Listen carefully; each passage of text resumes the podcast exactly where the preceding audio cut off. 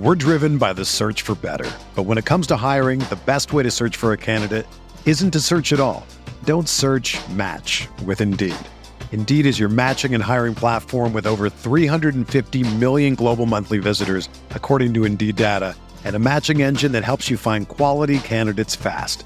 Ditch the busy work. Use Indeed for scheduling, screening, and messaging so you can connect with candidates faster. Leveraging over 140 million qualifications and preferences every day, Indeed's matching engine is constantly learning from your preferences, so the more you use Indeed, the better it gets. Join more than 3.5 million businesses worldwide that use Indeed to hire great talent fast. And listeners of this show will get a $75 sponsored job credit to get your jobs more visibility at Indeed.com slash BlueWire. Just go to Indeed.com slash BlueWire right now and support our show by saying that you heard about Indeed on this podcast. That's Indeed.com slash BlueWire. Terms and conditions apply. Need to hire? You need Indeed. This podcast episode is brought to you by Coors Light. These days, everything is go, go, go. It's nonstop hustle all the time.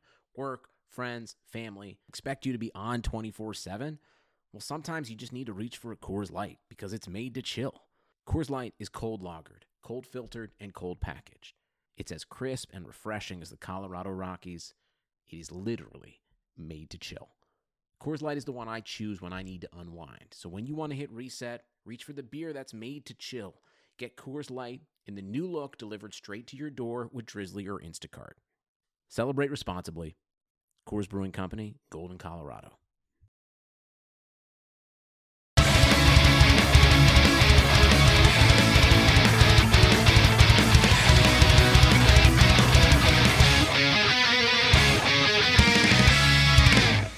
Welcome to another edition of the Dynasty Command Center podcast, home of the biggest edge in Dynasty Fantasy Football. My name is still Travis May, and I'm joined by Curtis Patrick again, and we are the Devy and Dynasty coordinators at RotoViz. And last episode, we kicked off with our Startup Dynasty Draft series. Uh, this week, we will be continuing along that line, talking about how this uh, time of year, you know, completely redefines what values look like for dynasty players. You know, rookies are kind of settling into their new roles, and we're seeing all these six second OTA clips. And uh, so people are kind of reaching for certain players for their guys. ADP ranges are a little bit wider, maybe maybe than they might be in, in just a few months. So right now is a really pivotal time to whether you're in a start startup draft or just already in a long established league to find values before they actually completely settle and to where uh, it probably makes the most sense. Uh, so we're going to talk about how we attack that in startups and in our you know already established leagues too, because we know many listeners have a few leagues that they've already done before. But first, Curtis, I know you've been grinding and, and doing some bunch of bunch of different con- content, and then uh, written and audio uh, with uh, golf and, and football. Uh, but outside of that, uh, with drafting. How are your startups and uh, rookie drafts looking right now? Oh man, I'm I'm having a lot of fun with it. Uh, honestly, I'm almost I'm kind of ready for rookie draft season to be over. I've I've just done that so many times now. Uh, I still love talking about the rookies and am really excited about them, and it's great to see them on my some of my rosters now. But it's more like I have more of the startup fever than than rookie yeah. draft fever at this point. Like it's more yeah. exciting to think about what round is the rookie available in um, versus the you know the veteran peers than just as as using that uh, rookie pick chip. So um, I, I, think to date I've completed about seven or eight rookie drafts. Um, I've got I've got a couple left, um, and and I've got a, a, startup right now that we talked talked about on the last episode that it's progressed into round six now. Uh, I'm doing it over on FFPC. And I'm actually on the clock, um, so you know maybe we'll have to talk about uh, that selection at some point if we have time uh, yeah. during the episode. But yeah, I've been having just so much fun with it, man. Um, can't really say enough good things about the format. The app has been really slick, and uh, I, have been able to trade a lot. Actually, I, I traded um, back into the first round and started my draft with Alvin Kamara and Juju Smith Schuster. So, um, yeah, just really couldn't be more excited about uh, building that team with with those two young chips. That's awesome. That's that's going to be a lot of fun just to kind of build around and, and uh, see how that pans out. I just uh, finished a startup uh, that I did paired with uh, John Bosch, who does a bunch of different podcasts and fun leagues and things. Uh, it was kind of a weird startup. You uh, basically can start just about any combination of roster that you want, and we even have a slot for a startable college player, so you can actually start like a college quarterback. Uh, what? Week. Yeah. So what? Uh, that's that's absurd. Yeah, but man, that that sounds like so a John Bosch fun. league, man. It, did, oh, yeah. Was this his idea? He he him, comes up was, with like the craziest ideas, man. Yeah, yeah. I think it was uh, Zach Zach Marmer who uh, used to write for the Fantasy Authority, and I've done some leagues with him, and uh, of course uh, Bosch had to loop me in. There's Devy aspect to it, so you know, anytime there's Devy leagues, uh, I'm I'm interested. Yeah. So we ended up uh, what a getting, cool idea for a league. Yeah, yeah, that's and, great. And we tried to, you know, get uh, pretty good value at quarterback. We actually got Tua Tagovailoa uh, at quarterback, believe it or not, and we got him pretty cheap ish.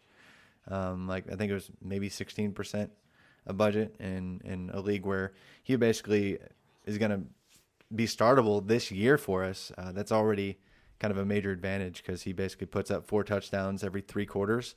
Uh, so uh, we'll see how that goes this year, trying to win the ship early if we can. But that's enough. Well, I won't spend uh, all the time just talking about that weird league. promise, uh, promise listeners, I, I, will not do that. But before we dive into the meat of what we're going to get to uh, on the just you know finding values, we had a really good listener question that we couldn't get to last week, uh, and really kind of speaks to what we're going to get to more uh, this evening uh, on this episode as well. Uh, and it was just is Juju wide receiver one? That was the question.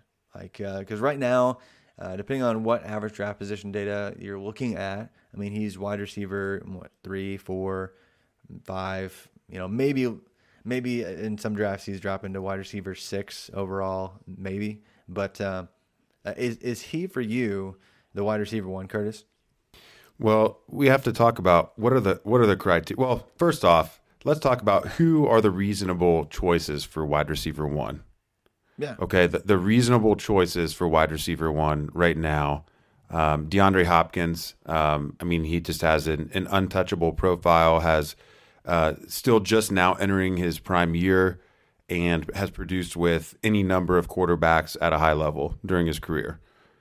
Juju Smith Schuster, I think, is in the team picture for that conversation. Odell Beckham Jr. obviously has produced at a high level, uh, has has missed a little bit of time, has changed teams. We don't know exactly what um, things will look like for him in Cleveland. We know it'll be exciting, but we don't know exactly what the volume will look like. Davante Adams, last year's wide receiver one, I think is is fair to mention in the conversation, and yeah. Michael Thomas as well um, just based off of what he's done at such an elite level early in his career. But what you know, let let's start let's start dicing into this a little bit. So um, OBJ, you can kind of tell that I, I don't really view him as a as a true possibility for the, the wide receiver one because he's changed teams because we don't know what that volume is going to look like. He is exciting as Cleveland is going to be. It's it's really hard for me to imagine him getting that 170 target plus season with the way that offense is going to roll.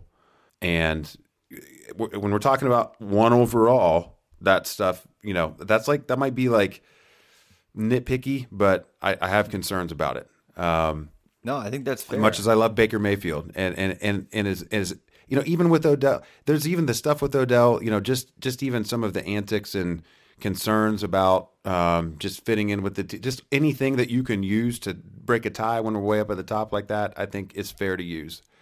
Yeah, I think it, what you said that is probably the, the stickiest and the the most evident and probably certain thing is he's probably not going to be in the conversation in in terms of total targets with the DeAndre Hopkins, with the Davante Adams, or even Juju Smith-Schuster. I mean, Juju just they just uh, moved a guy named Antonio Brown out of town, and Juju already saw 166 targets. You know, Davante yeah. Adams has a bunch of nobodies around him at wide receiver, basically, and he already just saw 169 targets last year and over a dozen touchdowns. Uh, so, yeah, it's it's okay to kind of put him a notch down. And I know for a long time that seemed insane because of what he did. Uh, you know, even as as a rookie, but uh, that's long. Uh, the, the, years of, of, his rookie year, well, it's long gone. Long gone. We have to really kind of reassess. So I think it's really between uh, you got DeAndre Hopkins, Davante Adams, Juju Smith-Schuster, and Mister 125 receptions this year, Michael Thomas. Yeah, so we so we've cut Beckham out of, of that group, and and and then I, I I cut Michael Thomas out just based purely off the fact that he's out of these guys, he's the one with the quarterback that is highly likely to retire in the next 24 months. Um, yeah. and, and actually, I, I really do think that Brees, I, I think this is going to be his last season this year. That's just, I, I don't have any more information than anyone else. Um, but he, he seems to be softening uh, when he talks about this topic uh, each offseason. And yeah. so Michael Thomas is going to have to readjust. We don't know what's going to be in there. We don't know if Sean Payton will still be there. We don't know if he's going to get Taysom Hill or Teddy Bridgewater or somebody that's not even on that roster. We have no clue what uh, the post Brees uh, landscape looks like for him. So he's eliminated. So now we're talking about Davante, uh, DeAndre Hopkins, and Juju. And it, it comes down to age and, and pairing with quarterbacks and, and the way uh, maybe that um, these guys are, are doing what they're doing I think um, for me, it's still DeAndre Hopkins, one overall. Um, he has the combination of the youngest quarterback and probably the strongest track record of production while still not being past prime age. So, to answer the user's question, Juju's not my number one. He is my number two by virtue of tiebreak with Davante Adams. Um, they have similar age quarterbacks. You know, Roethlisberger and Rodgers, similar uh, spot in their careers. Um, they're both the clear alphas on their team. No one is is going to bump into whatever usage they get. Uh, but we've got what three, almost four years of difference between Juju and Davante Adams. So that's the tiebreaker for me. And Juju is my number two at wide receiver.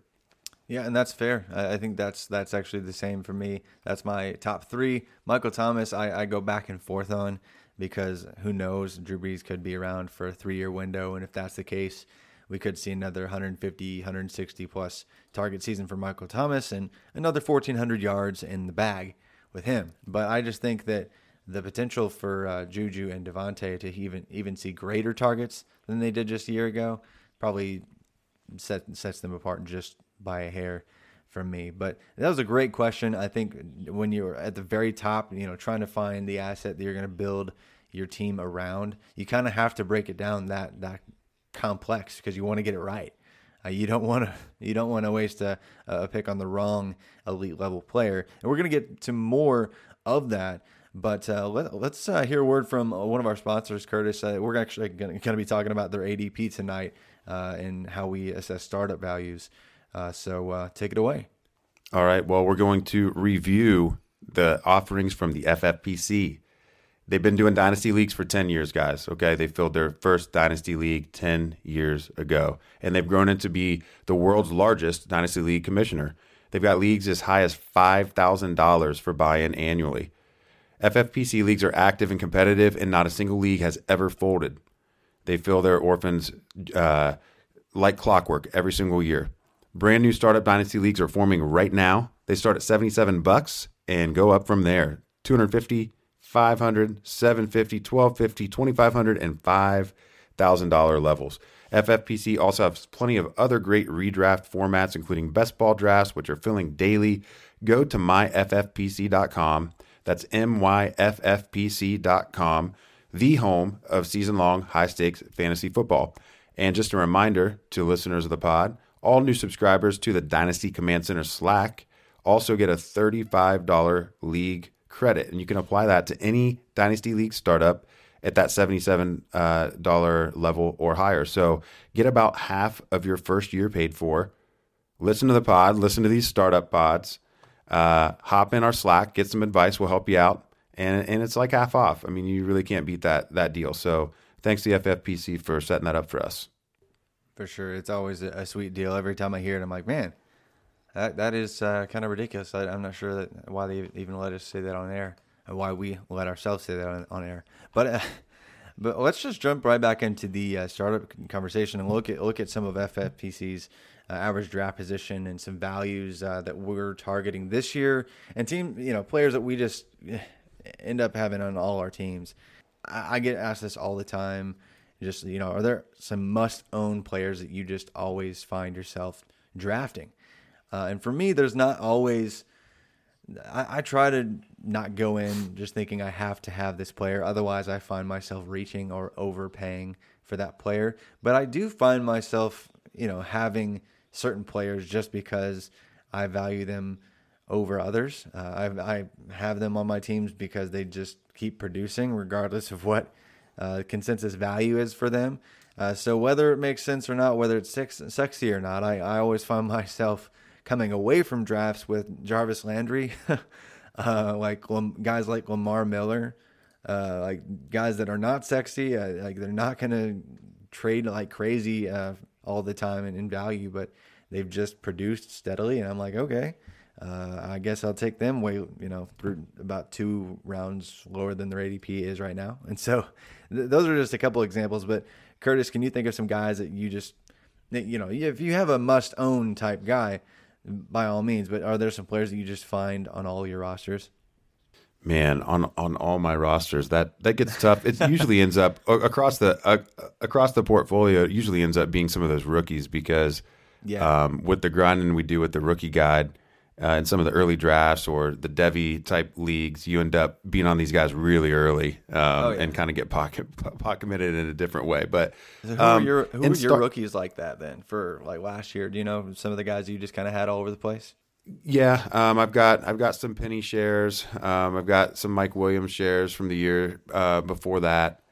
Kareem Hunt, I had some Kareem Hunt uh, action going on. So um, you know, you win some and you lose some across across rookies, and then and then you end up when you're on them early, you end up staying on them until you really know you know the full answer. So I'm hoping to get answers on guys yeah. like Mike Williams this year, uh, and yeah. hopefully Rashad Penny in year two as well. But um, and and startups, you know, I want to answer your question or this user question. I don't remember who, who really is, is posing yeah. it, but with more of a broad answer than a specific answer first, because I, I often find that you can really find some discounts on year two players um, who everyone loved last year during rookie drafts.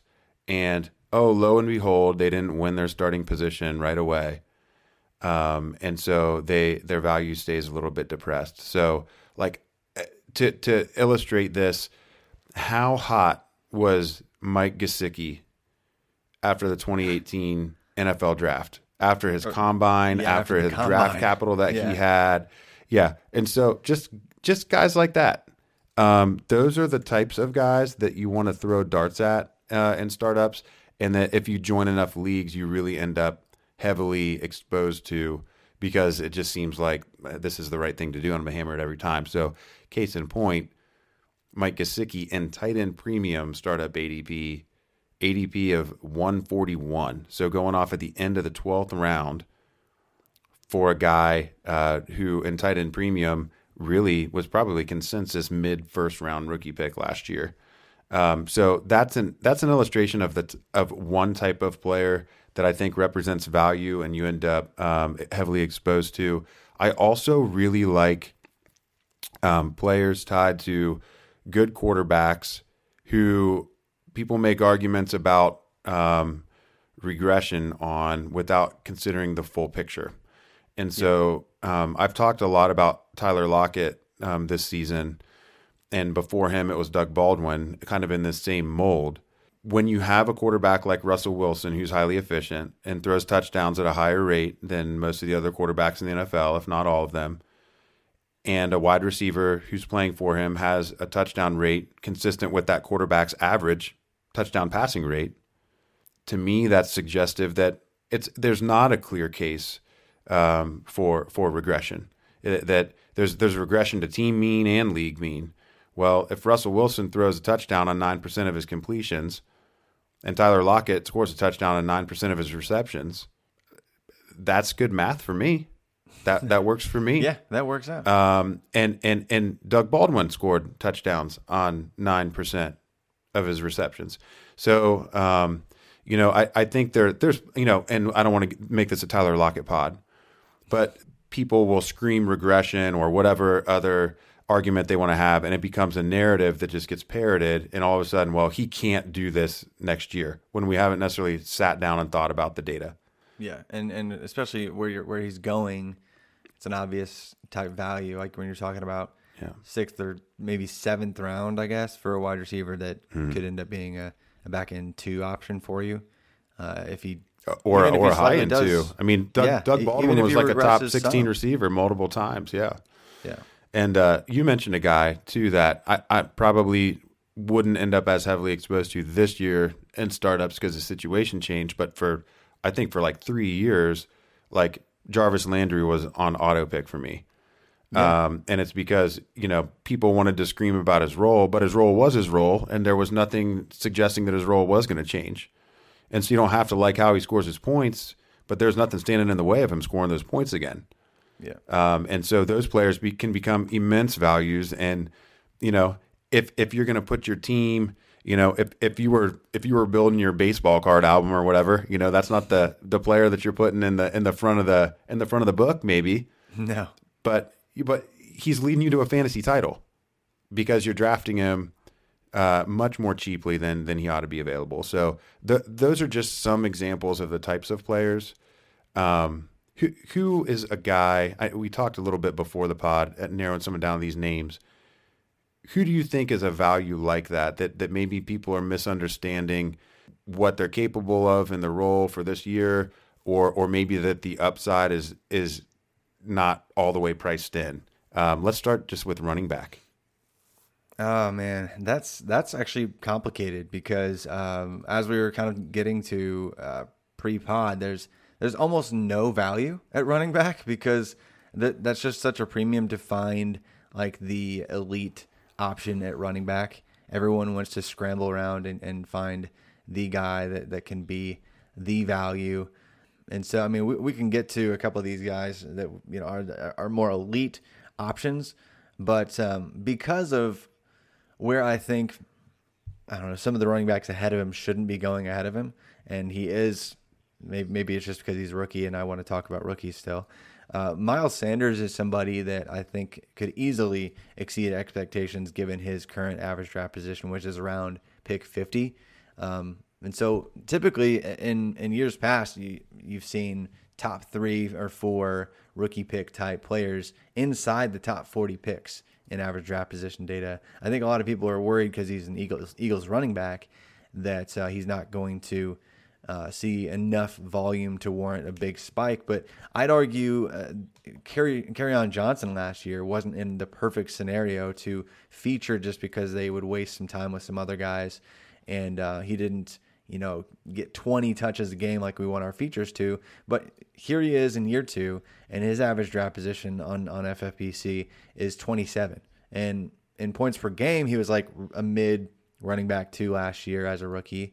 Uh, and we might want to believe that his role is going to be expanded, but people see anything in year one and grab onto that value and project for greatness in year two. And so if Miles Sanders does anything and settles in as you know maybe a back end a running back two or even like a flex level running back as a rookie people are going to assume more. And you know a player that looks like he's a, a fifth round startup pick is going to turn into a third round really easily. Because i mean you're looking at if you're if you go in round three you, you see guys like Sony Michel who uh, didn't hit a thousand yards this year. You got Marlon Mack who is in kind of a good situation. Maybe he might be awesome. Uh, Derrick Henry is like right outside that fringe, and Aaron Jones is right there. But they're all guys that are in questionable situations, uh, but they're just kind of there still, and so their value goes up. And I think that's the bar is low for what Miles Miles Sanders has to do for him to be a plus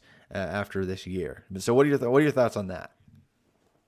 Um, I, I like I like you mentioning Sanders, and I also like that you brought up the rookies this year are available at a relative discount um, Yeah. to rookies over the past couple years in startups.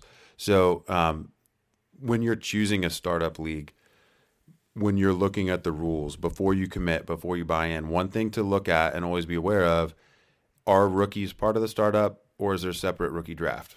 Um, sometimes you'll be able to even draft the rookie pick as part of the startup. And it's, you're not drafting the player, you're drafting like the 101 instead of a player. And then you'll use that 101 on a player later. Um, but just be aware of those types of things. um, because it it makes everything play out so much more differently. Um, but yes, I mean, if Miles Sanders is, I, I, I, haven't seen him outside of too many people's top four for rookie rankings in, in, quite a while. That could change with some of the guys that are storming the cra- the, the tops of the boards, namely Darrell Henderson over the last couple weeks. Seems like he's really rising, but um, but but Sanders as a consensus top four rookie to be available in the fifth round. Yeah, that's that's pretty good value. I like that suggestion. I'm going to go a little higher now. So you gave us a guy, maybe an, a middle round guy. I'm going to go a little higher with a guy that's potentially elite.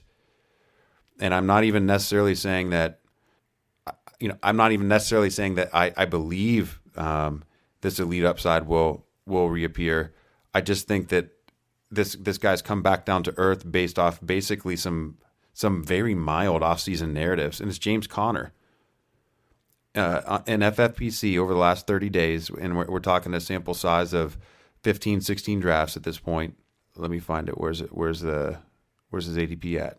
The ADP is 20, 20.2 right 20. now. 20. Oh, so he's, like, yeah, I got to go to the second page. The, That's why I can't yeah. see it. I got to yeah. scroll to the second page. That's wild. 20.2, 21st player off the board for James Conner. That's positionally, that's running back 12. Now, let's just think about some of the backs in front of him. So the backs immediately in front of him are Dalvin Cook, who's played like 13 games in two seasons, I think. Le'Veon Bell, who sat out last year, changed teams, and is entering, uh, I guess, what final year of prime for for running backs.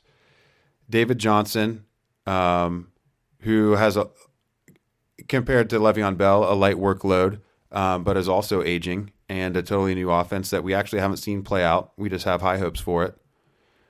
I mean, if we knew that James Conner was going to reprise the role he had in 2018 there would be no question about him being, for me anyway, there'd be no question about him being ranked in front of all those guys very easily, based off of age, based off of how the Pittsburgh Steelers have used that position in the past and how successful it has been, really regardless of the name on the back of the jersey. And then, then you could even probably get into a conversation about Joe Mixon and Melvin Gordon because Melvin Gordon's got the the age barrier creeping up on him, and Joe Mixon um, is really being valued above what he's actually done production wise um, Joe Mixon still being valued based off of what people hope he will do. He hasn't been an elite producer yet. So James Conner, I mean, he's basically he's the value elite running back because he's the RB twelve, and I just really don't see much difference between him and somebody like a Melvin Gordon at this stage, other than we have some some OTA comments about, well, hey, Benny Snell sure looks good. I mean, and, and so and so now yeah. James Conner, James Conner, all of a sudden loses like you know eight to ten spots and, and startup ADP. So I, I really like that. You know, I I think if you're somebody that can live with the idea of James Conner not even being a true bell cow, maybe maybe he gets 85% of the workload that he did last year, and they do use Jaylen Samuels a little bit. Uh, he could end up being an extreme val- an extreme value in the second round of startups. Uh, start with the elite wide receiver and, and then and then tap the running back in the second round. Yeah, and I think kind of that speaks to what you talked about last week, and and uh, just being disciplined in holding to your tiers rather than being disciplined in holding to your strict uh, spot by spot rankings. Like if you look at the the running backs after a player like James Conner, you get into the conversation like the guy I just talked about, and and I. I really like on Johnson, and don't get me wrong, I really do. But as far as resume of guys that have have put elite running back numbers on on paper. Uh, on Johnson is not that guy, yet he's the next running back off the board right now in FFP real drafted teams uh, around pick 27 or so. Uh, so there's a clear, definitive teardrop, and so I'm okay, definitely more than okay, ecstatic about getting a player uh, with uh, you know any any amount of resume of elite running backing uh, like James Conner has already done. Because you you know after that you have Kerryon, you have Josh Jacobs who might be uh, good. We'll, we'll, see. Leonard Fournette is right after that, and he's you know there's all sorts of drama with him and the Jaguars. And then beyond that, it's it's really it's it's a way different player once you get below that. So I, I think playing those tiers and, and being disciplined and, and targeting players um, around the end of a tier, uh, you can you can find crazy crazy value like that. But uh, is there a similar player like that for you when it comes to uh, wide receiver, Curtis? Yeah, so so wide receiver, um, and there's a little bit more of a track record here, but it's the same principle. If if you look at the the players who are available around this guy, and you look at at what's been produced, and you look at the age of this player, and you look at the situation of this player. I mean, Brandin Cooks has an ADP of 35.4, um, 32nd player off the board in FFPC Dynasty League startups. Brandin Cooks has like four straight thousand plus yard seasons. He's a he's, Yeah, a, he's okay. a touchdown producer. He's done it with three different teams and and probably uh, five different offenses in five years. Was really young coming into the league. Um, so you know you might think with that resume, this is a 28 year old player, uh, and it's just not the case. And I mean, the guy going right after him is Kenny Golladay. I like Kenny Golladay. Kenny Golladay has a chance to become more than than what he was last year uh, with what's happening in Detroit and Golden Tate being gone for good. Um, Brandin Cooks, his resume is sterling compared to Golladay, um, and he's in you know one of the one of the most desirable offensive spots in the entire NFL um, versus being in a a low volume NFC North offense who wants to recommit to the run. Um, I, I really Yeah. and and even and yeah, and even if you want to look at Cooks versus who's right in front of him, um, Adam Thielen. Adam Thielen's a he's a great player. He's a fine player. Um, he's several years older, um, and you know I I personally prefer the Rams offense to the Vikings offense. If I if I'm looking at what do I think is going to be um, a, a little bit stickier year to year to year, I'm not sure. uh, 100% what the Vikings offense will look like this year. I've heard rumors of them wanting to be more run heavy, and they just added a third round running back to to back up uh, Dalvin Cook and have reinvested in the offensive line a little bit. And so maybe maybe there's not a 150 target season for Adam Thielen coming. Maybe he comes back down to Brandin Cooks territory. I think people want to penalize Brandin Cooks because he hasn't had that monster target season, but he's been so efficient for so many years in a row with his high catch rate and high value targets and being able to score touchdowns uh, at, at a better than than league average rate. I, I just think that stuff's sticky at this point in his career. So I I, Oh, yeah. I love you know Brandin Cooks. Like if you started a draft, I mean, with some of the guys we're talking about here, if you went like elite wide receiver in round one and then followed it up with like James Conner and Brandin Cooks, like that's a that's a fire start to a team. I really Pretty- like that, and pretty and it's nasty. it's a safe it's a safe start to a team. It's young guys that are proven producers. So that that would be a guy for me. You got an elite wide receiver that you would want to suggest as a value? Yeah, but before I get to mine, I just, I just, anytime I think of uh, Brandin Cooks and, and guys like that that come in the league uh, so young, it's funny to see how they're still as young as uh, other players that are just, you know, that you think that they shouldn't even be in the same conversation. Like we, well, for instance, Kenny Golladay, he and Kenny Golladay are two months apart in age. And yet he has three more NFL seasons. That's it's- hilarious.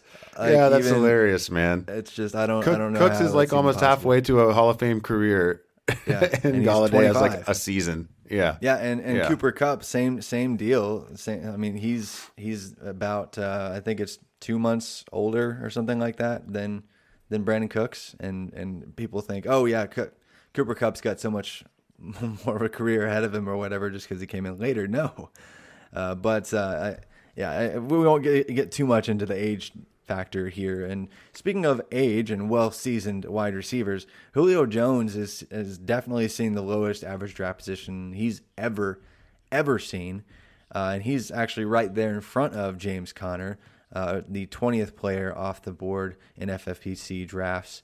And uh, you know he's coming off of uh, you know 170 targets, leading the NFL in targets this past season. And obviously, you know, he's reaching that point where we think we should sell all of our wide receivers. This is, you know, he's going to be age 30. Well, he is he is 30 now, and so uh, we we think that he has to drop off. But what we see in the greats, uh, and there's been a lot of great work done on this, but what, what we see in the great wide receivers is oftentimes they produce a little bit longer. And we kind of had a conversation about this uh, in believing Antonio in, in Antonio Brown moving forward, at least in the, the next three years or so. I think there's plenty of historical evidence to suggest that Julio Jones should still have a good solid three years of uh, production left ahead of him in, in his year 30, 31, 32 season. Beyond that, uh, it gets a little bit dicey uh, in terms of projecting NFL continued success into the mid 30s. But I think Julio Jones is a pretty safe pick if you're playing for a, a three, you know, stereotypical three year window type opportunity. And uh, a lot of running backs, about uh, 11, 11 running backs, and, and tight end premium leagues, even a couple tight ends going ahead of uh, Julio Jones. It seems like people are just kind of forgetting him, uh, letting him drop, and I think he's he is dropping even out of the, the second round of startups. Uh, and I think that's just not right. I, I, don't know if you're right there with me, Curtis, but I think a, a player that, even with somebody butting behind him and Calvin Ridley, uh, in in really having a, a solid wide receiver three option on the team in Mohamed Sanu, I don't think much is going to change for his targets in the near future.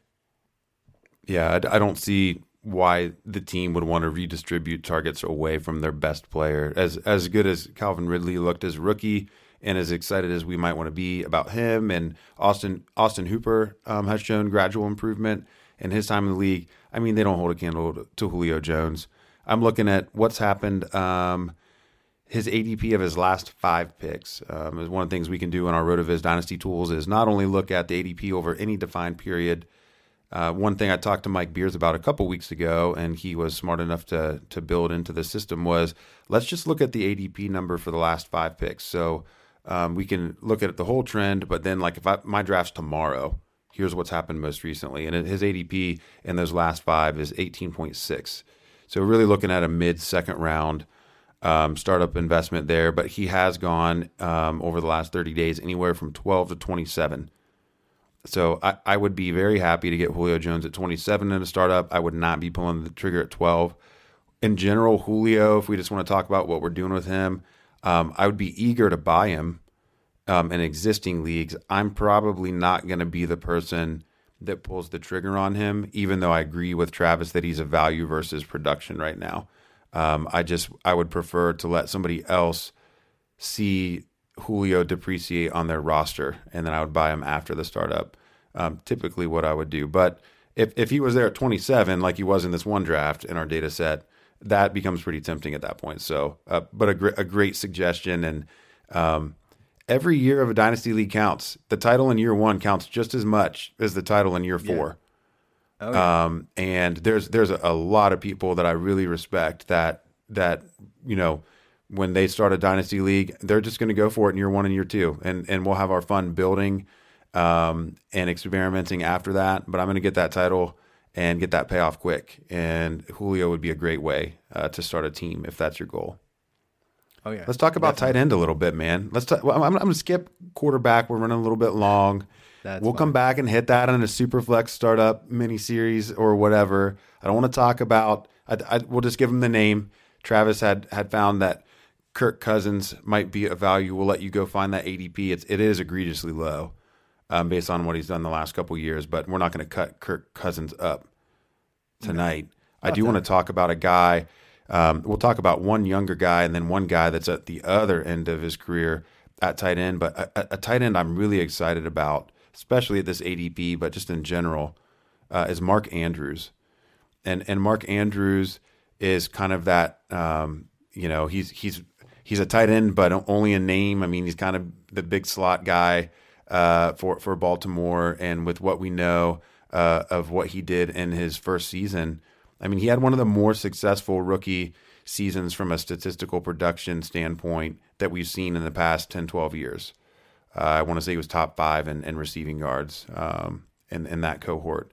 And he's going he's going off the board in the 12th round in tight end premium startups and in the 13th round in um, traditional PPR dynasty startups right now.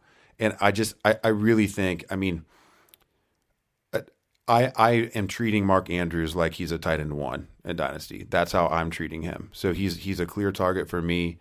Um, I, I'm happy to pass on guys like David Njoku um, and the like in the you know rounds seven through ten of startups who I don't feel are going to have production that are really going to be that might not be better than Mark Andrews at all uh, in year two from a production standpoint, but certainly if they are, it wouldn't be by a wide margin. Um, if you're not going in on the top three studs, I, I just don't see much reason um, to not wait when there's a guy like Mark Andrews um, waiting in the wings for you in the double digit round. So very, very excited about him. I already mentioned um, somebody who hasn't shown as much, but was also in that rookie class last year, uh, Mike Gesicki. I really like the idea of maybe tying those two guys together and seeing what you get in terms of, of ceiling. Um, but Travis, man, you've got you've got kind of a retread here that I really like. We just talked about winning in year one a minute ago. This this might be a, a good guy for that type of strategy. Yeah, so the tight end I I, I like uh, maybe because I like the Titans, uh, but uh, I also like producing uh, tight ends and uh, uh, Delanie Walker. I mean, outside of last year, the the three seasons prior, he all all four actually sorry four seasons prior he had over hundred targets for the Titans and uh, I don't see why he can't get close to that again. Obviously, they're probably going to give him, uh, you know, ease him back in slowly. Uh, they've already been doing that some in OTAs and even in camp. Just he's a, he's a veteran and he might be on a, a snap count and he might not always. They might want to you know get Jonnu more involved and and really they did that even some last year, uh, giving uh, other younger guys uh, some some looks in camp and just giving Delanie some time. Part of it was because he was uh, injured already before the season started.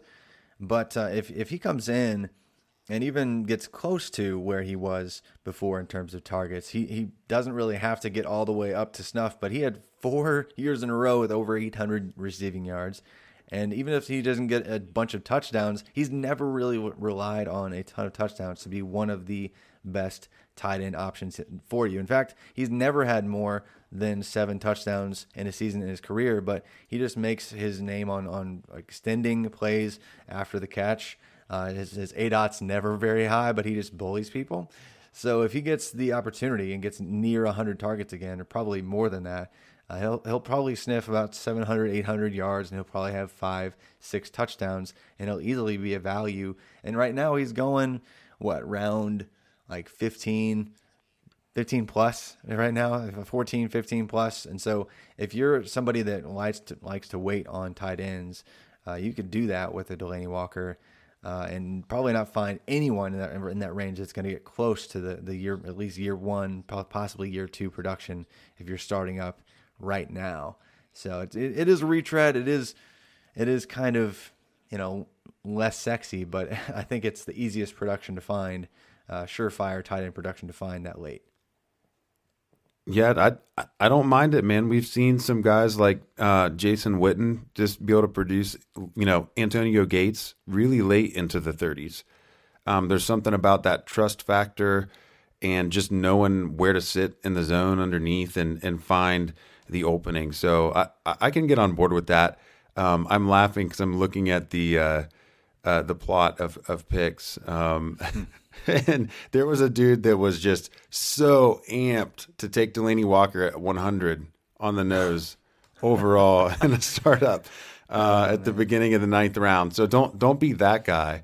Um, ninth round on on Delanie, but um, yeah, I, I, really don't mind it. Um, start getting into round 13, round 14, as long as you're going to pair a younger tight end with them. I, I don't mind it at all. I, I really, you know, even if you're even if you're somebody who invested early and like Fant or Hockenson this year, and, and you really believe in them, well, you probably don't want to depend on them for that production in year one.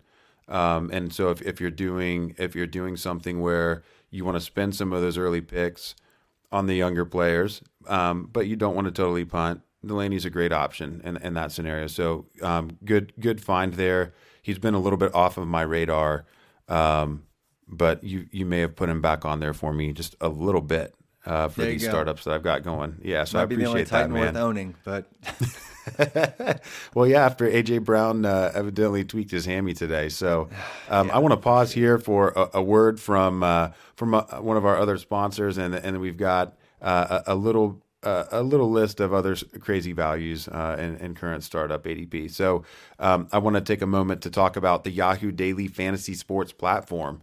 It's unlike what you're going to see from the other big box brands that you may have tried. Yahoo Daily Fantasy Sports, they've got GPP contests with max entry limits of 10 per player. And and rather than traditional head to heads where you might go in a lobby and scan through who you want to play against, they've got something called Quick Match. And Quick Match pairs uh, people together with like DFS history, similar experience level, similar win loss records. So uh, if Travis and I were similar. Uh, uh, similar talents at DFS, it it might put us in the machinatron and and uh, uh, put us head to head together, and that's called quick match. And uh, it's it's something that levels the playing field, and it's something that I really like about um, their platform. So go head to head with people of the same skill level.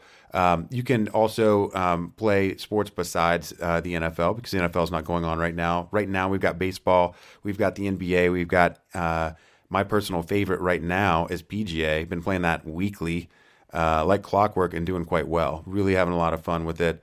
Um, I'll plug my pod with Matt Jones, Yahoo PGA DFS. It's on every week, 10 minutes, 10 minutes a week, and try your hand. So um, if you do want to give Yahoo DFS a try, it's 25 bucks free on us. All you got to do is sign up, make any deposit, and use promo code VIZ 25 v-i-z 25 go to yahoo.com slash daily fantasy today to start your journey and you could be the next big winner.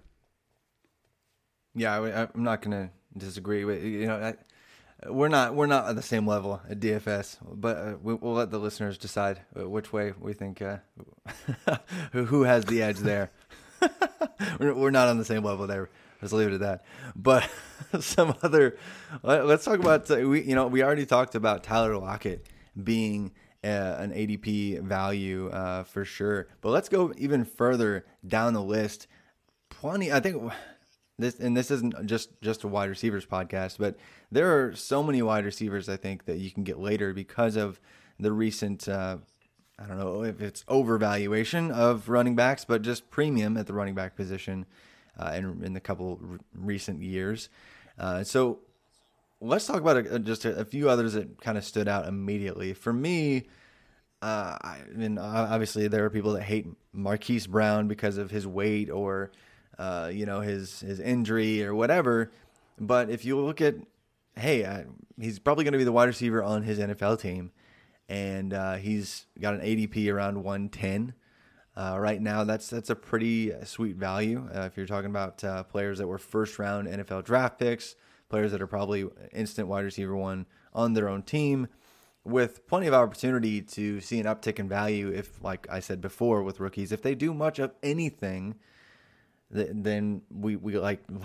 we tend to see some ty- type of uh, uptick in value. So Marquise Brown, an obvious name. Another rookie, though, I know Curtis and myself really like Andy Isabella, uh, and he's actually going beyond Hollywood Brown r- right now, which is interesting because I, I, feel like in my rookie drafts, I don't know about you, Curtis, but I've, I've seen Andy Isabella actually go ahead of Marquise Brown in, in most of my rookie drafts, but his startup ADP seems to be well a little bit inverse there. Yeah, I've seen um, I've seen Isabella with a really wide um, range of investment. I've seen him as early as the mid first, and I've seen him as, as late as the late second.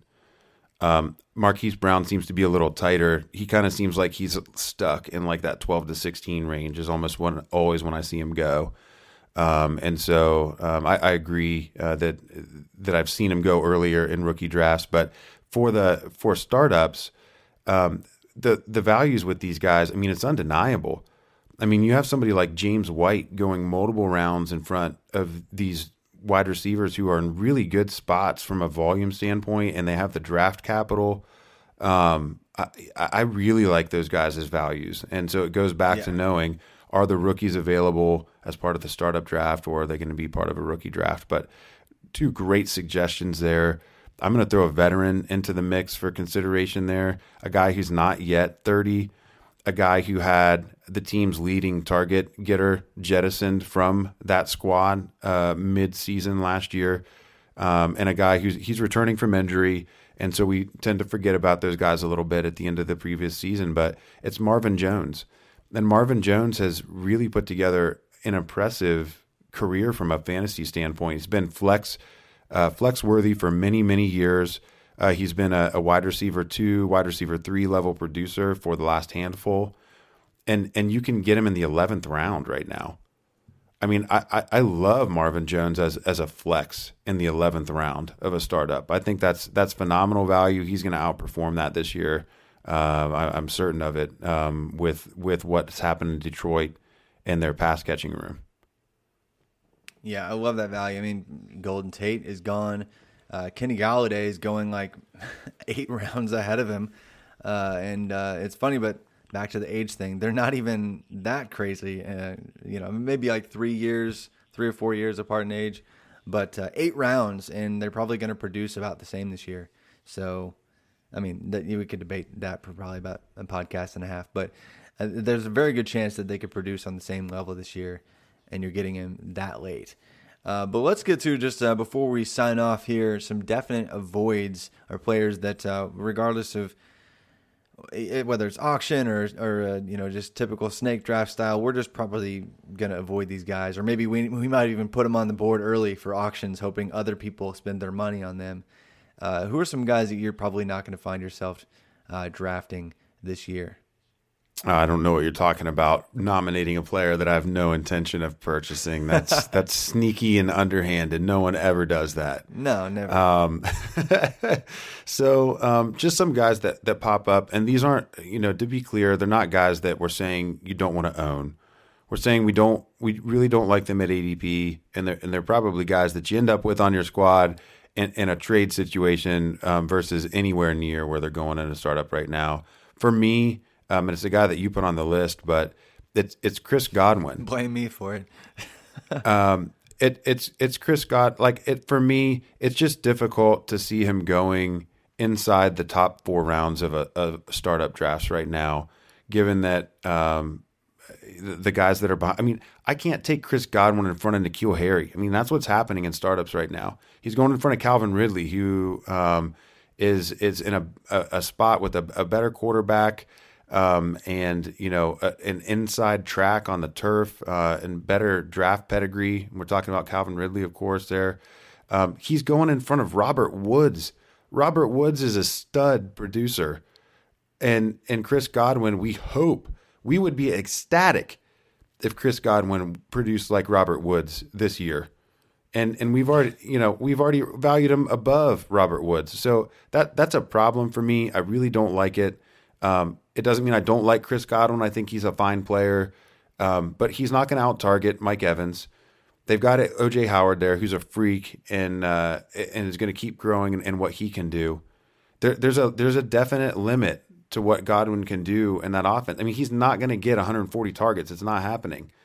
Um, and if he gets 100 Jameis Winston targets, I'd rather have 100 uh, Jared Goff, Sean McVay targets if I'm a Robert Woods owner um, than than you know the converse of that with Chris Godwin. So that that's a guy that's um, clearly an avoid for me where he's going right now. Another guy that I mentioned in a, a recent piece that I that I put on on Rotoviz. I think it's uh, it's in the header if you head over to rotoviz.com right now. Um, and it's a guy that I mentioned, Damien Williams. And Damien Williams, I mean, he is a potential league winner this year. I mean, there's no way around it. Um, but to draft him in front of some of the rookie running backs that are available this year. It, it's a problem for me based on his age and his limited history of production. Um, it, you gotta you gotta weigh in what Andy Reid's running backs have done over the course of time, and so it is a dangerous it's a dangerous situation. I mean, you have to be willing to miss and whiff there.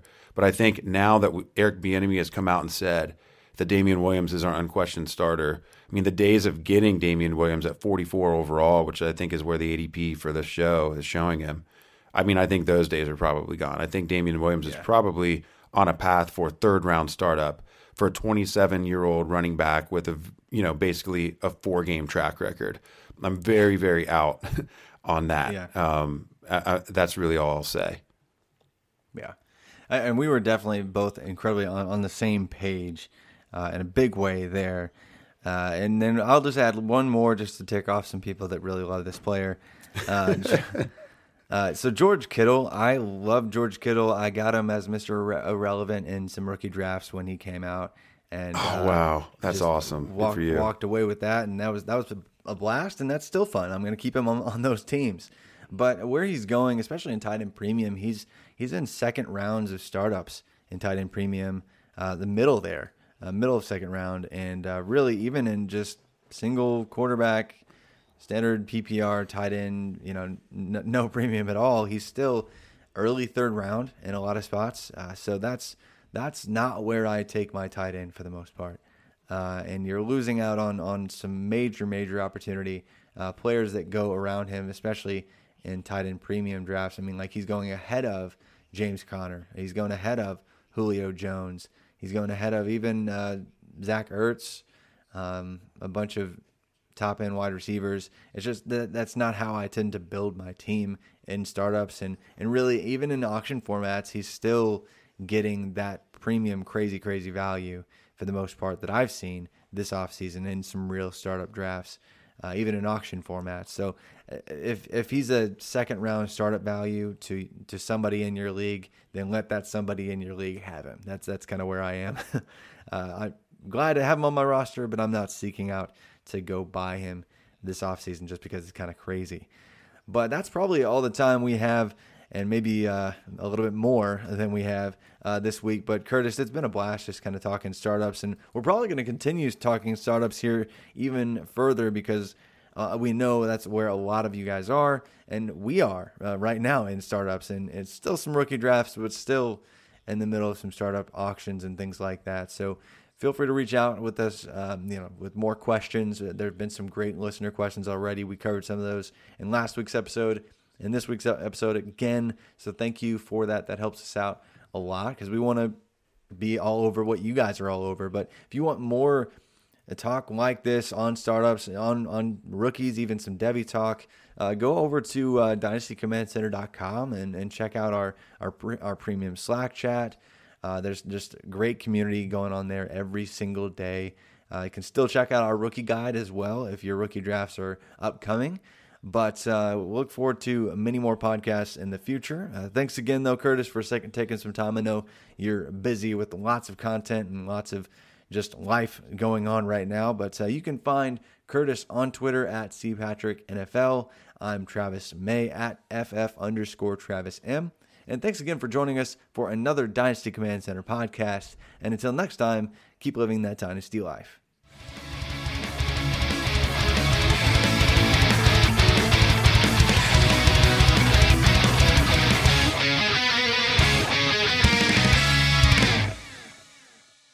The Starlight Lounge presents an evening with the Progressive Box. Moon, yeah. That's Hugo tickling the ivories. He just saved by bundling home and auto with Progressive. Gonna finally buy a ring for that gal of yours, Hugo? Send her my condolences. Hi-oh! This next one's for you two. There's a burglar in my heart. Thank you. Progressive Casualty Insurance Company and affiliates. Discounts not available in all states or situations. Nobody builds 5G like Verizon builds 5G because we're the engineers who built the most reliable network in America. And the more you do with 5G, the more building it right matters. The more your network matters. The more Verizon engineers going the extra mile matters. It's us pushing us. It's Verizon versus Verizon. 5G built right from America's most reliable network. Most reliable based on rankings from RootMetrics second half 2020 U.S. report of three mobile networks. Results may vary. Award is not an endorsement.